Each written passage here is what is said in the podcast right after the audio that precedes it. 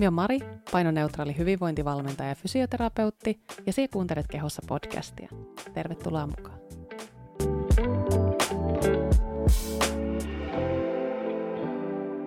No niin, sitten me päästään ihanan aiheen kimppuun, nimittäin nythän on kesä. Meillä ainakin Savonlinnassa on vielä toistaiseksi aivan ihana kesäkeli, mutta kohta on tietysti tulossa perinteiset juhannussateet ja ukkoset. Mutta minä ajattelin, että me voitaisiin ottaa nytten kehossa podcastiin tällainen kesäjakso. Koska tämä kesä on siis semmoinen aihe, mikä puhututtaa näissä kehoteemoissa tosi paljon. Milloin tulee kaiken maailman kesäkuntoasioita ja bikini- ja rantakuntojuttuja. Ja sit, mitä me on keskustellut ihmisten kanssa sosiaalisessa mediassa, myöskin minun asiakkaiden kanssa, myöskin niin kuin fysioterapeuttina, siis keskustellut siitä, että miten paljon paineita ihmiset kokee heidän kehoistaan, niin jos sinä oot nyt myös siinä joukossa, jolle tämä kesä enemmänkin on ahistavaa aikaa, kun se kroppa on niin paljon näkyvillä, niin tämä ehkä just sinulle tämä jakso. Minä toivon, että tästä tulee semmoinen mukava. Me voidaan siis käydä läpi tänään kaikki sellaiset kehohäpeän aiheet, kaikki, ainakin semmoiset, mitkä minulle tuli nyt tästä mieleen, mitä minä myös vähän kyselin teiltä, että minkälaisia ajatuksia teillä herää kesään liittyen. Sitten minä myös palasin yhteen minun vanhaan TikTok-videoon, johon tuli siis yli 700 kommenttia, kun minä kysyin, että mitkä asiat kenenkin kehossa ahdistaa eniten liittyen kesään ja että mitkä asiat siinä kehossa ahdistaa, niin siihen tuli yli 700 kommenttia. Joten tämä on siis sellainen kestoaihe, mistä me on puhunut jo paljon, mutta nyt meillä on sellainen rauhoittumisen hetki sen kehon ja ehkä ensin vähän sen kehohäpeän äärelle ja kesän, kesän ylipäätään. Mie jotenkin toivoisin, että me voisin auttaa just sinua pääsee pikkasen etäämälle siitä kehohäpeän tunteesta ja että se sinun keho ei ois niiden kokemusten tiellä, joita sinä haluaisit kesän aikana kokea. Koska kesäänhän liittyy nimenomaisesti se, että ei se meidän keho ole merkittävästi mitenkään erilainen kuin mitä se on ollut ennen kesää. Okei, kyllähän se keho voi lyhyessäkin ajassa muuttua, mutta se ei ole nyt tässä se pointti. Pointti on siinä, että silloin kun me tullaan kesään, niin se meidän keho tulee eri tavalla näkyville, se tulee eri tavalla esille. Ja se kehon koko esimerkiksi, kehon muoto, kaikki sen kehon ominaisuudet, niin kuin vaikkapa karvat, hiki, iho, se tulee paljon enemmän näkyville myös meitä ympäröiville ihmisille ja ehkä myös meille itsellemme. Tämä on semmoinen mistä me haluan tänään puhua. Me haluan puhua siitä kehosuhteesta siinä näkökulmassa, että miten me suhtaudutaan siihen kehoon itse, miten me suhtaudutaan siihen, kuinka se keho näkyy muille ja minkälaisia oletuksia ja ajatuksia me liitetään siihen kehoon. Ja että miksi nämä asiat tulee eri tavalla käsiteltäväksi nyt kesällä. Ja sitten me käydään tietysti läpi myös ihan sellaisia arkisia juttuja liittyen just näihin karvoihin, hikeen, ihoon, poimuihin, siis meidän kroppaan, kaikessa siinä ihanuudessa ja kauheudessaan, mitä se on. Joten lähdetään kesäisten kehoaiheiden kimppuun.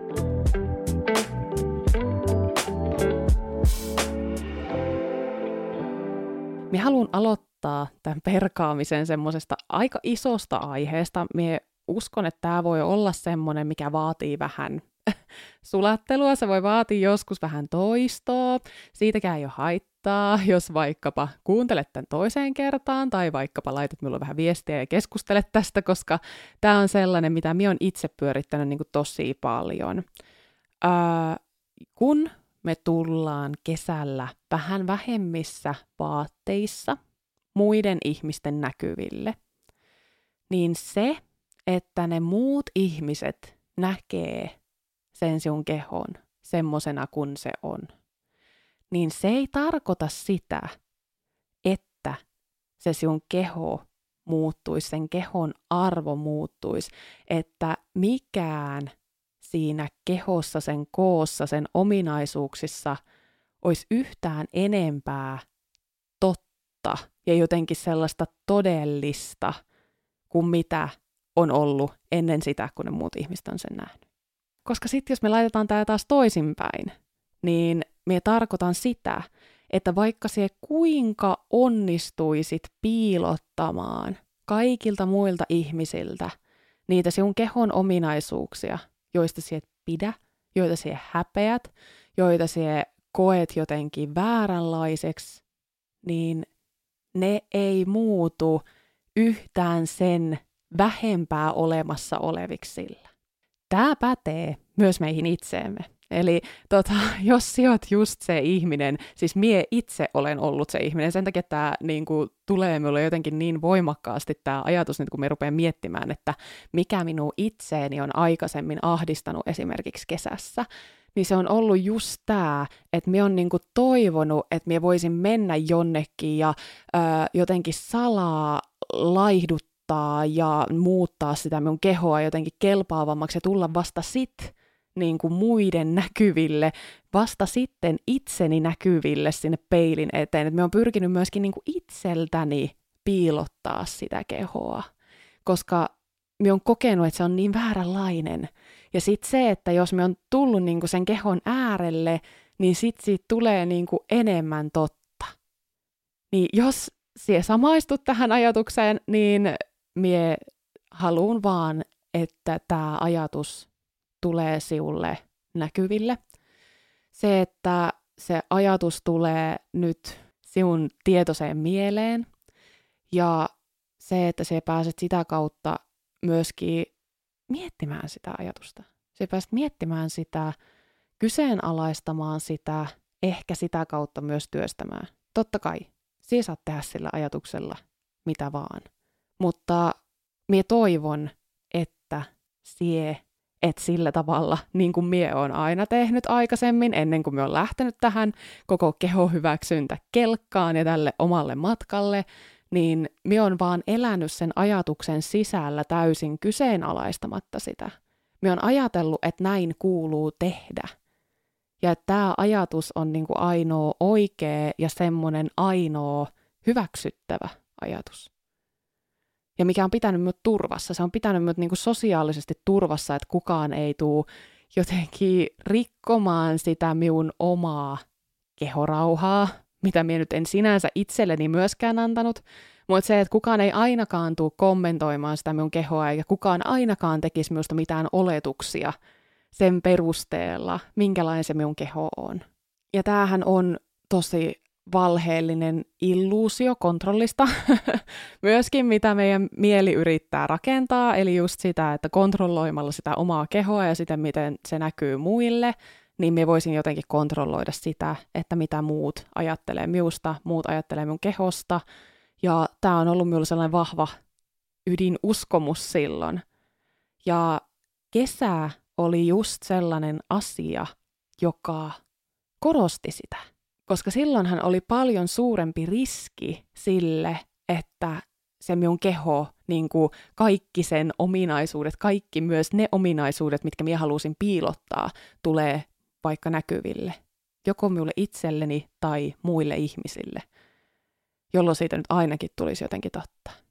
Mutta luoja, että kesästä on tullut helpompi sitten, kun me on päästänyt tästä ajatuksesta irti.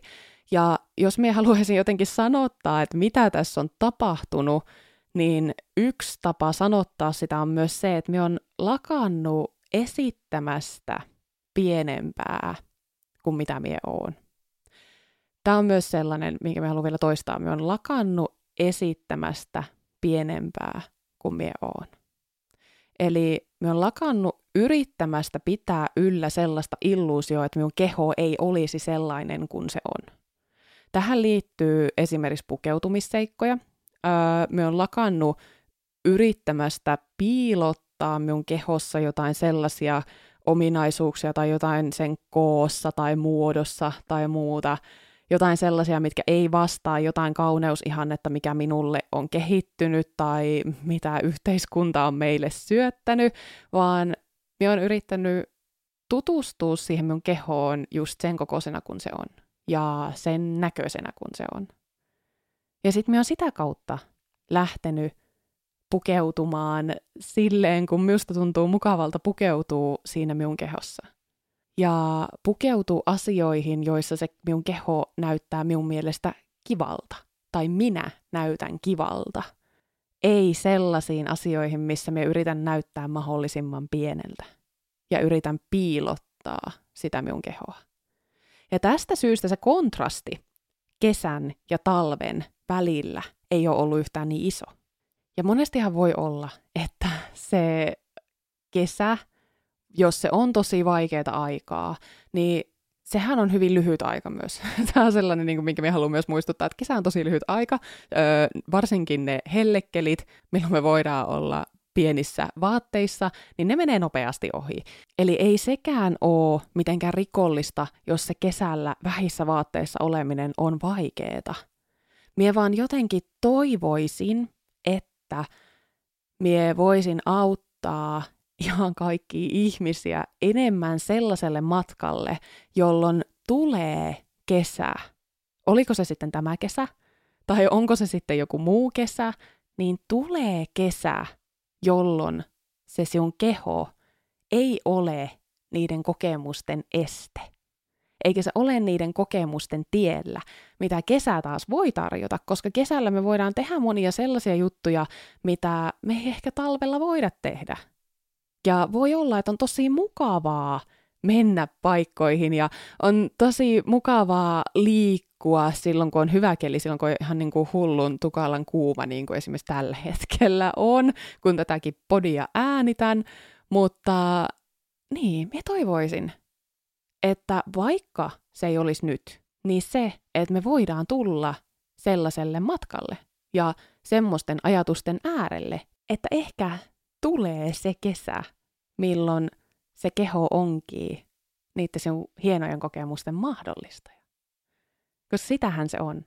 Se on just se asia, joka tuo meidät kaikkien niin kuin hienoja asioiden äärelle.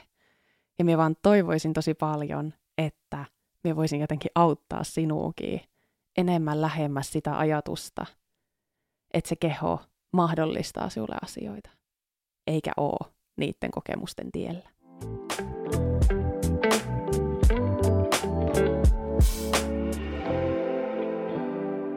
Mutta entä jos se keho sit onkin muuttunut? Koska kehothan vaan muuttuu koko ajan. Me ei voida sille mitään. koko ajan se meidän kehon kokokin muuttuu. Se voi muuttua isommaksi tai pienemmäksi. Toisilla se on elämän mittaa stabiilimpi kuin toisilla, mutta yleensä se kehon koko, ulkonäkö, muoto, kaikenlaiset tällaiset asiat, niin ne muuttuu elämän myötä. Niin entä jos nyt on käynyt niin, että sun keho onkin muuttunut? Suuntaan tai toiseen sen kehon koko on vaikka ö, isontunut suhteessa edelliseen kesään. Ja yksi sellainen homma, mihin paljon törmään, kun ihmisten kanssa keskustelen, varsinkin kun me puhutaan laihtumistoiveesta. Tämä on myös sellainen aihe, mihin me tuun jossain jaksossa puuttumaan tarkemmin. Eli siitä toivomuksesta, kun me vaan toivottaisiin niin kovasti, että se meidän keho olisi pienempi niin kun me puhutaan vaikkapa tästä laihtumistoiveesta ja siitä, että miten paljon me tuskastuttaa vaikkapa se, jos se kehon koko on suurentunut, niin yksi sellainen asia, mikä siellä usein toistuu, on se, että ärsyttää ostaa uusia vaatteita. Ärsyttää, kun vanhat vaatteet ei sovi päälle. Jostain syystä kuitenkin tämä ei yleensä ärsytä ihmisiä ihan niin paljon silloin, kun se kehon koko on pienentynyt. Jolloin me voidaan taas miettiä sitä, että kuinka paljon tässä on kysymys sisäistetystä läskivihasta ennemminkin kuin siitä, että meitä ihan oikeasti ärsyttää ostaa uusia vaatteita. Mutta mie tiedän, mie on ollut siellä, siis silloin kun mie itse on aloittanut tämän minun kehohyväksyntämatkan ja intuitiivisen syömisen matkan, niin minulla meni tosi monta kesää ja tosi monta talvea siihen, että minä sain koko ajan ostaa uudet vaatteet. Aina kun tuli sesonki, öö, tätä tapahtui useampana vuotena, että aina kun se sesonki vaihtui, niin minä jouduin ostamaan uudet vaatteet. Se on tosi ärsyttävää. Kyllä miekin mielellään olisin mahtunut niihin minun edellisiin vaatteisiin, mutta sille ei vaan määränsä enempää voi mitään. Ja joskus on niin, että niitä vaatteita joutuu ostaa useammin. Ja yksi juttu, mikä tähän tosi olennaisesti liittyy, on se, että miten vähän meidän nykyajan vaatteet, varsinkin jos me ajatellaan vaikkapa pikamuotivaatteita, niin ne ei siedä hirveän paljon vaihtelua kehon koossa. Ja tämä on sellainen juttu, minkä minä halusin nostaa tähän, koska nyt kun minä itse olen alkanut hyväksyä sen, että se minun keho ja sen kehon koko ei ole stabiili, niin mie on myös paljon enemmän alkanut kiinnittää tähän huomioon silloin, kun mie ostan vaatteita. Mie on alkanut miettiä, kun mie ostan vaatteita, että miltä tämä vaate näyttää ja miten tämä istuu ja mitä tapahtuu, jos se mun kehon koko muuttuu pikkasen isommaksi tai pikkasen pienemmäksi. Koska on sellaisia vaatteita, mitkä sietää sitä paremmin, ja on sellaisia vaatteita, mitkä kestää sitä huonommin. Ja me on niin siirtynyt ostamaan enemmän näitä tällaisia vaatteita, mitkä sietää sitä kehon koon vaihtelua. Me ostan esimerkiksi joustavia vaatteita, tai sellaisia ei ihan niin tyköistuvia, ihan niin semmoisesta joustamattomasta kankaasta olevia vaatteita, mitkä niinku sen, että syöt jossain illallisella, niin se ei enää sovikaan se vaate. Koska se kehon koko saattaa muuttua ihan päivän mittaa, se saattaa muuttua viikon mittaan, kuukauden mittaan tai varsinkin vuosien syklillä. Niin kyllä minä toivoisin, että ne vaatteet, mitä minä ostan, olisi mahdollisimman pitkään käyttökelpoisia – ja tästä syystä semmoista pientä koonvaihtelua, niin kyllä me alkanut miettiä sitä, että niiden vaatteidenkin täytyisi sitä kestää. Ja pikkuhiljaa me on päätynyt siihen, että me ei tarvitse ihan joka kesä ja ihan joka talvi niitä vaatteita uusia. Totta kai se mun kehon koko on myös stabiloitunut, mutta kyllä siellä siltikin, kyllä siellä semmoista heiluntaa on. Ja tietysti sitten se, että ompelijathan on hirveän hyviä apuja just siinä vaiheessa, kun meidän tarvitsisi, meillä on joku semmoinen oikein lempparivaate, mistä me toivottaisiin, että me saataisiin siitä pikkasen isompi tai pikkasen pienempi, niin sitten ompelijat on tässä tosi hyviä apuja. Ja se, että ei jäätäisi kiinni siihen semmoiseen sitten kun ajatukseen, että onko tämä nyt se kehon koko, mihin se niin kuin asettuu, onko tämä sen lopullinen tila, kun sellaista lopullista tilaa ei todennäköisesti tule. Meidän elämässä tapahtuu koko ajan muutoksia, meidän elämässä tapahtuu hirveän paljon sellaisia asioita, jotka vaikuttaa paitsi meidän elämäntapoihin, niin ihan suoraan myös siihen meidän kehon kokoon, vaikka ne ei vaikuttaisi meidän elämäntapoihin mitenkään, koska elämäntavat ja kehon koko ei ole yhtä kuin, niin kuin sama asia. Joten mie jaan sen sinun tuskan siitä, jos sinun pitää ostaa uudet vaatteet sinun keholle. Ja se on ärsyttävää, jos joutuu ostaa uusia vaatteita. Mutta ainoa, mitä me voidaan tehdä, niin me voidaan kiinnittää tällaisiin asioihin huomiota enemmän siellä uusia vaatteita ostaessamme. Ja muistaa sen, että niitä vaatteita voi myös aika paljon muokata suuntaan ja toiseen. Ja ennen kaikkea sillä sun keholla on lupa muuttua ihan mihin tahansa aikaan vuodesta – ja ihan mihin suuntaan tahansa. Se on sinun keho, sillä on lupa olla olemassa, se on arvokas just semmosena kuin se on. Ja, ja that's it. Osta ne uudet vaatteet, tai ainakin yksi, missä voit olla.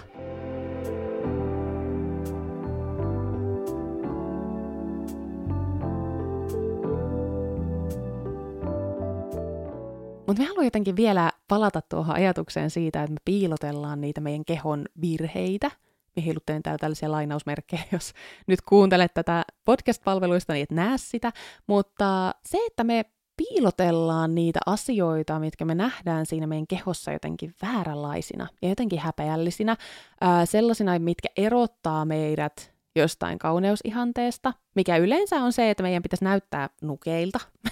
se, että meidän ihon pitäisi olla sileä ja, ja että me ei saa koskaan mennä ruttuun mistään ja meidän niin kuin, ihossa ei saisi olla mitään elämisen jälkiä, vaan sen täytyy olla sileä ja karvaton ja jotenkin semmoinen ikinä ei hikoilla ja ö, minkäännäköistä ihottumaa ei ole missään ja kaikki on vain ihanaa. Mutta tämä on myös semmoinen jännä ajatus, mihin mie itse on tehnyt tosi paljon sellaista ajatustyötä, minkä minä ehkä huomaan vasta nyt tälleen vuosien päästä, että mihin se minun ajattelutapa on niin kuin johtanut. Ja se on johtanut siihen, että sen sijasta, että minä ajattelisin, että ne virheet on semmoisia asioita, mitä täytyy piilottaa, koska miksi me piilotellaan asioita muusta syystä kuin siitä, että me nähdään, että ne tekee meistä jotenkin vähemmän arvokkaita, tai siitä meidän kehosta jotenkin vähempi arvoisen ne asiat, ja sen takia niitä täytyy piilotella. Niin tästä syystä mä oon alkanut paljon enemmän miettiä sitä, että oikeasti nukkeja saa kaupasta.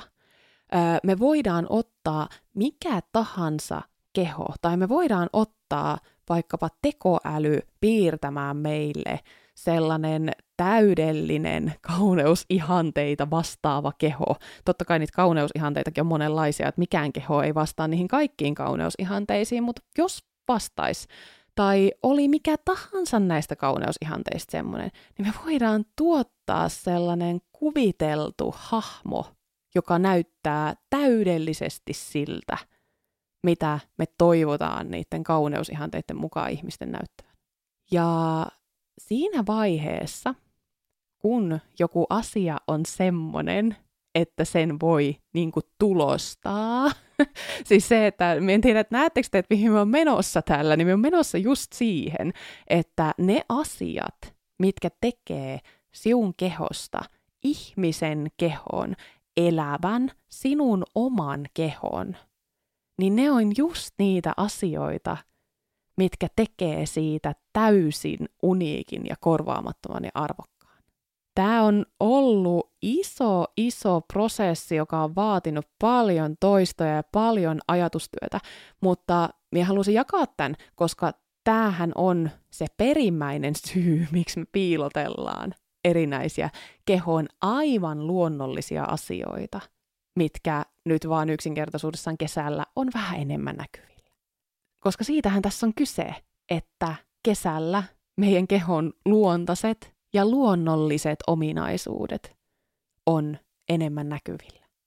Siis luontaisilla ja luonnollisilla ominaisuuksilla tarkoitan ää, muun muassa sitä, että se ei ole sileä, se, että siinä näkyy elämisen jälkiä, siis se, että meillä saattaa vaikka olla arpia, ää, jotka meitä niin kuin hävettää, tai meillä saattaa olla ää, jotain näppylöitä, me tuskastutaan siitä, että ne näkyy, kun meillä on vähemmän päällä, vaikka lähtökohtaisesti yleensä meidän iho tykkää siitä, että sitä ei ole verhottu paksuun kerrokseen vaatteita. Ja sitten se ikuisuuskysymys, eli karvat. Ihokarvat. Mie siis mietin ensin, että teenkö mie tästä ihan oman podijakson näistä karvoista, mutta sitten mie ajattelin, että otetaan se tähän kesäjaksoon, me voidaan joskus palata tähän ehkä vaikkapa YouTuben puolella tai jotain, mutta mie kerron teille nyt yhden sellaisen asian ja esimerkin minun omasta kehosta. myös olisi ihanaa, että minulla on podcast, missä minä voi heti ensimmäisen sanoa, että minä on siis todella karvainen ja hikoileva tyyppi.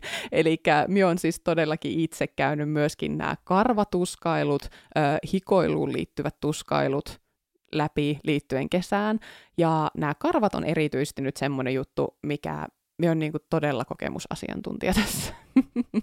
Mutta minä on myös tehnyt rauhan niiden minun karvojen kanssa, joten siinä mieleen minä on myös kokemusasiantuntija sen suhteen, että miten niiden karvojen kanssa voi tehdä rauhan. Mutta mitä tulee siihen esimerkkiin, niin mie saan itse siis sellaisia spontaaneja kehuja ihmisiltä siitä, että minun naamassa kasvaa tosi hienot karvat, nimittäin minun ripset.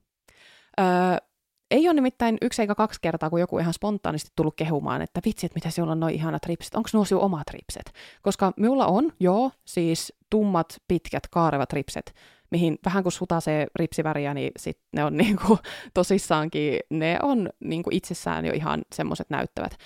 Mutta yhtään niin paljon, kun mie saan kehuja minun ripsistä, niin mie en oo saanut kehuja minun todella tummista jalkakarvoista, ö, todella tummista ja vahvoista ö, kainalokarvoista, jotka on ihan yhtä lailla osia sitä minun kehoa, mihin minulla on ollut ihan yhtä paljon mahdollisuuksia vaikuttaa kuin niihin ripsiin. Niin kuin siihen, että miten ne luonnollisesti esiintyy.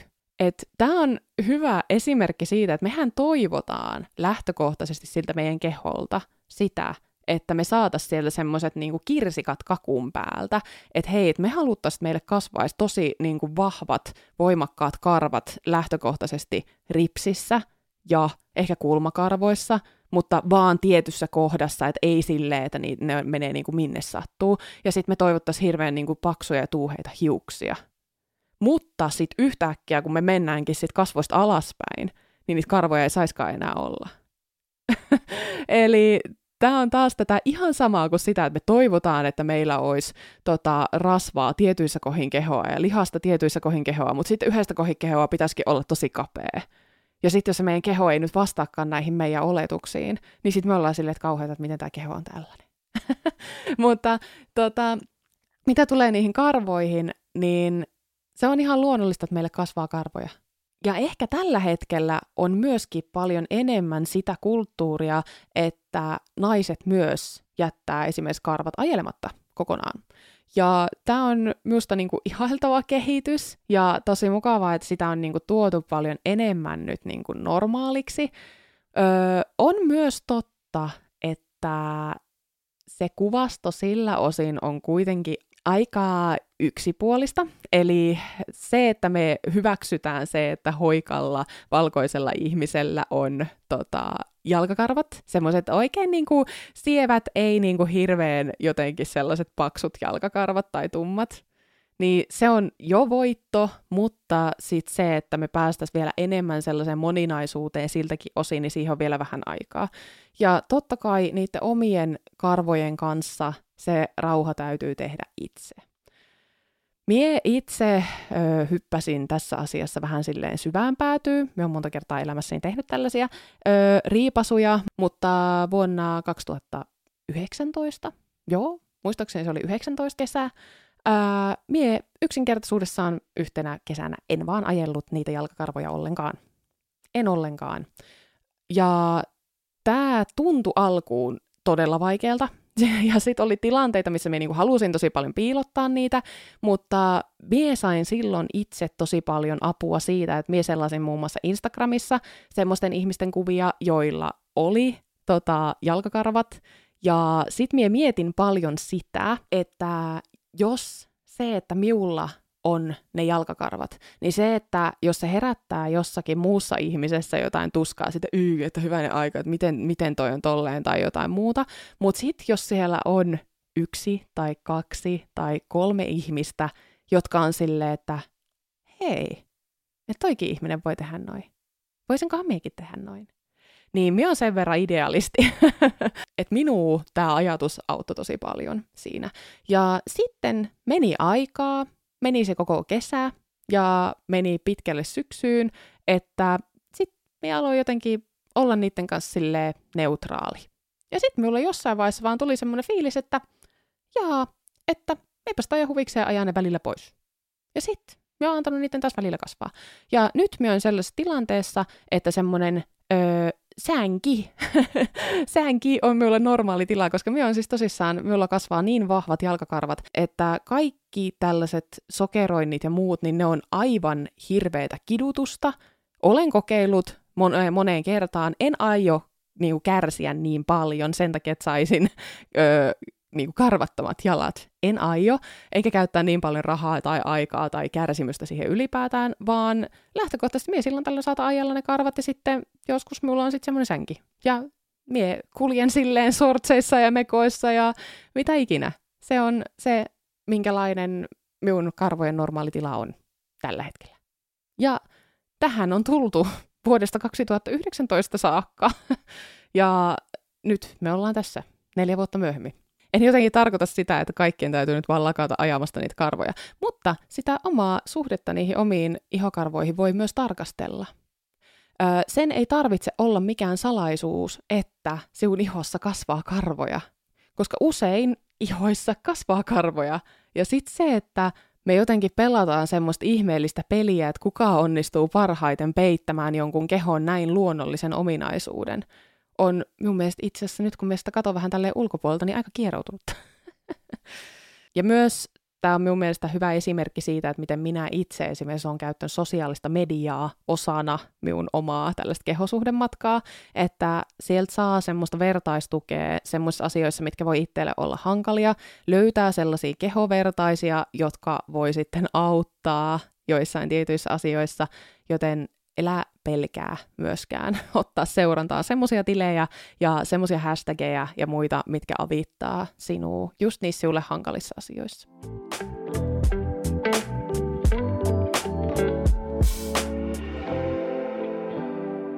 Otetaan vielä sellainen yksi kehon luontainen ominaisuus, mikä korostuu näin kesällä, kun on kuuma ja vaatetta on vähän päällä, nimittäin hiki. Ja hikeen liittyen oikein erityisesti vielä ehkä se, että paitsi vaatteet voi kastua, ja sitten myöskin se, että esimerkiksi reidet hankaa yhteen. Tämä oli sellainen TikTokissa tosi monta kertaa noussut asia, että ihmiset oli aivan tuskissaan siitä, että sisäreidet hankaa yhteen. Se on ihan totta, että se, se tekee välillä oikeasti aika kipeätä. Ja siinä mieleen siihen on olemassa tosi paljon helpottavia tekijöitä. Ö, yleensä esimerkiksi deodorantti on koettu hirveän hyväksi, myöskin sitten linolani tai talkki. Itse käytän tota, deodorantti plus talkki-yhdistelmää, se on mielestäni kaikista paras. Ja tietysti shortseja, biker shortseja. Ne on niin kuin, mielestäni kaikista paras tapa niin kuin, auttaa siihen, että ne sisäreet hanka yhteen. Mutta se, että jos me ruvetaan googlaamaan sisäreidet, niin sieltä tosi nopeasti tulee, että miten saada sisäreidet pienemmäksi nopeasti. Eli tähän liittyy paljon myös sellaista häpeää, että ne meidän sisäreidet ei jotenkin saisi hangata toisiinsa. Ja että me haluttaisiin nopeasti muuttaa sitä meidän kehoa semmoista, että ne ei hankaisi toisiinsa. Koska sen niin kuin ärsytyksen saa kyllä poistettuun sieltä reisien välistä. Se ei ole mikään ongelma. Mutta sitten siihen liittyy myös tämä ajatus siitä, että ne meidän reidet on jotenkin liian isot ja sen takia ne on jotenkin vääränlaiset ja sen takia meidän täytyy nyt jotenkin muuttaa. Joten äh, kun me päästään siitä paniikista eroon, että ne meidän sisäreidet on jotenkin vääränlaiset, niin minä haluan muistuttaa, että tosi monen kokoisilla ihmisillä ne sisäreidet nyt vaan hankaa toisia vasten. Piste. ja se on ihan ok, se on ihan luonnollista, että meidän kehossa on sellaisia kohtia, mitkä voi esimerkiksi hikoilla ja voi tulla erilaisia poimuja meidän kehoon. Ja se on ihan luonnollista. Se on ihan ok. Ne ei tee meidän kehosta mitenkään vähemmän arvokasta – vaan päinvastoin, niin kuin me puhuttiin, ne tekee meidän kehosta ihmisen kehon. Se, että se menee ruttuun, se, että kun me mennään johonkin tiettyyn asentoon, niin se näyttää eriltä kuin jossain toisessa asennossa, niin se tekee siitä ihmisen kehon. Se et ole silloin nukke. That's totally fine. Joten kyllähän tässä ensimmäinen juttu, mitä meidän täytyisi pystyä tekemään, on se, että me uskalletaan itse tulla näiden meidän kehon luontaisten ominaisuuksien äärelle. Ö, uskalletaan lähestyä niitä silleen, että ne ei oikeasti tee meidän kehosta mitenkään vähemmän arvokasta, vaan ne tekee meidän kehosta ihmisen kehon. Se, että muut ihmiset näkee meidän kehon semmoisena kuin se on, ei tee niistä asioista yhtään sen enempää tai vähempää todellisia.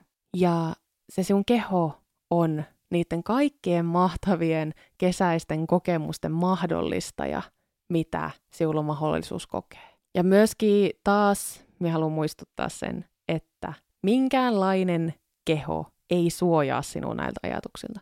Siksi me puhun tästä nyt niin kuin universaalisti, me puhun lähtökohtaisesti siitä, että se oma keho ahdistaa kesällä, koska me tiedän, että siellä linjoilla voi olla niin monen kokoisia, näköisiä, ikäisiä ja niin monenlaisia ihmisiä, joilla kaikilla on nämä samat kelat. Mitkä kaikki asiat siinä mun kehossa on nyt jotenkin väärin ja mitä minä nyt teen, kun en voi enää piilottaa niitä, koska on kesä ja niin kuuma.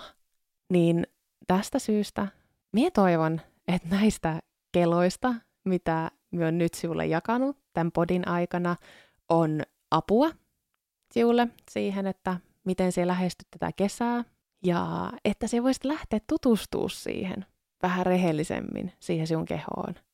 Tutustua siihen, että minkälainen se oikeasti on, ja minkälaisia ihan luontaisia ominaisuuksia siihen liittyy. Tutustuu lempeästi ja uteliaasti siihen, että minkälainen suhde sinulla itselläs on sinun kehon eri ominaisuuksiin. Koska tämähän ei tarvitse todellakaan olla sitä, että me nyt yksi kaksi tullaan siihen sen kehon äärelle ja sitten ollaan sille, jes, kaikki ominaisuudet on hienoja, vaan se, että me pystytään tiedostamaan, että minkälaisia ominaisuuksia siinä kehossa on, ja sitten me pystytään tiedostamaan pikkuhiljaa, että minkälainen suhde meillä itsellämme on niihin ominaisuuksiin. Ja sitten me päästään tarkkailemaan, että mitä tälle suhteelle voi tehdä. Eli tärkeintä olisi minun mielestä se, että me päästään eroon siitä semmoisesta suoraviivaisuudesta, että hei, että minä en pidä vaikka siitä, että ne minun reidet hankaa yhteen. Tästä syystä minun täytyisi saada pienemmät reidet. Vaan se, että me päästäisiin luomaan niitä nyansseja tähän näin, että hei, että niin kun minun reidet hankaa yhteen, siinä on tällaisia haasteita, kuten vaikka se, että se joskus tekee kipeätä ihottumaa, miten korjaan sen, ja sitten se, että on luonnollista, että näin tapahtuu, ja minun kehoni nyt vaan toimii näin. Mutta minkälaisia ajatuksia ja tunteita se minussa herättää? Okei, se herättää minussa tällaista turhautumista ja tällaista häpeää tai jotain muuta, mitä se voi herättää, ja sitten me päästään tarkastelemaan tätä asiaa, miksi se herättää myös tällaisia tunteita, mitä sille tunteelle voisi tehdä, mitkä asiat auttaisi siinä tunteessa, koska me ei voida mennä mihinkään kehojen karkkikauppaan ja sieltä sitten, niin kuin, mitä mitä siis naisten lehdet on ollut täynnä sitä, että näin saat ne pienemmät reidet ja näin saat litteämmän vatsan ja näin saat pyöreämmät pakarat. Siis se, että me ei ihan oikeasti voida minnekään muualle kuin sinne ehkä plastiikkakirurgin pöydälle mennä sellaisen karkkikauppaan toteamaan, että minä haluan nämä ominaisuudet minun kehoon, mutta en näitä. Vaan meidän kehot on kokonaisuuksia. Ne asiat ei ole siinä irrallisia. Joten me toivon, että näistä ajatuksista olisi ollut apua ja että sä pääsisit viettämään vähän rauhallisemmin mielin tätä kesää. Ja me toivotan sinulle erinomaisen hyvää kesää ja kiitän, että se kuuntelit tätä, koska mehän kuullaan näissä merkeissä taas sitten pari viikon päästä. Laita viestiä, jos sulle heräsi jotain ajatuksia. Ja hyvää juhannusta sinne. Moi moi!